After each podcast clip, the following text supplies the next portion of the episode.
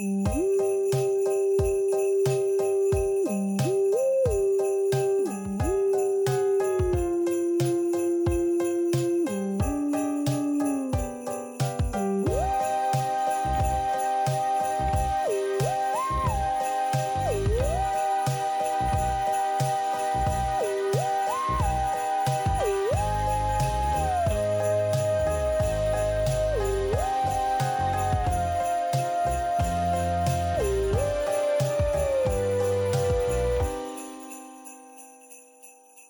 the police rewarded his good behavior and the behavior of other inmates by allowing them to go Christmas shopping unsupervised. Yeah, essentially there was like one corrections officer out in the parking lot waiting for these guys to come back. And surprise, Lester didn't come back. Don't you feel a little bit bad for the guys that did though? No. Like they're sitting there in the in the bus going like this is why we can't have nice things. Right. But you know what? I don't feel bad for them because A, they're in prison. B, if you didn't think to leave, you're stupid. like you belong in prison because the world you cannot exist in the world. You don't have the wherewithal to ex- to like make it day to day outside the walls of a prison. Especially considering that this episode is basically a um, entire infomercial about how bad the Mansfield PD is. you could have gotten out of there and been fine. Yeah, the manhunt was basically them like going around putting like missing inmates flyers on the flagpoles everywhere. Looking in garbage cans, under bricks. Like- They're like, he's not at Dunkin' Donuts. nope, not at all. Couldn't I find him. I checked Main Street, drove down it, didn't see him. I asked everyone. Everyone.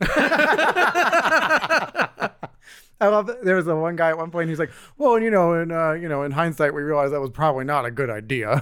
you know, In hindsight, I don't know if that's exactly what he said, but that's basically what he said. Jesus pleases. I don't. I don't have.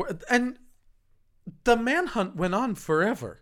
It's still going on. My my favorite part when he was like, you know, after 20 years, I decided to check the uh, to see if he had been apprehended by any other um other police department in the area. First of all, after 20 years, you thought to check that. years 20 years later that's when they decide to check that um and then oh god what else my other favorite is when they think he's in alabama and like they're like we you know like they actually do some real police work at that point where they like kind of like get like um what you call it like a warrant or whatever and they like get the phone records and they kind of figure out where he is and then they're like but he got away and, and, and this is like 2000 And nobody yeah. was there to chase. Yeah, This has been like the last 15 years. I'm like, do you guys not have phones in Mansfield? You can't be like, hey, Alabama. I think, think we got a child murderer running around in your state, man. I Like, know, they they put their best detectives on this case. It was Scooby and Shaggy. yeah. Deputy Doofy. Smell my fingers. it's my ass.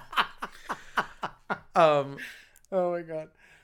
Um, this episode should really be called "What the fuck is going on in Mansfield?" Yeah. it like it has nothing to do with Lester Eubanks. This has everything to do with the incompetence of the police there. yeah, I think the police test there, you get like 95% just for putting your name on the paper. like, everybody passes. They're like spell police, and they're like P A, and they're like you're in you did it. Look at you go. L E E S.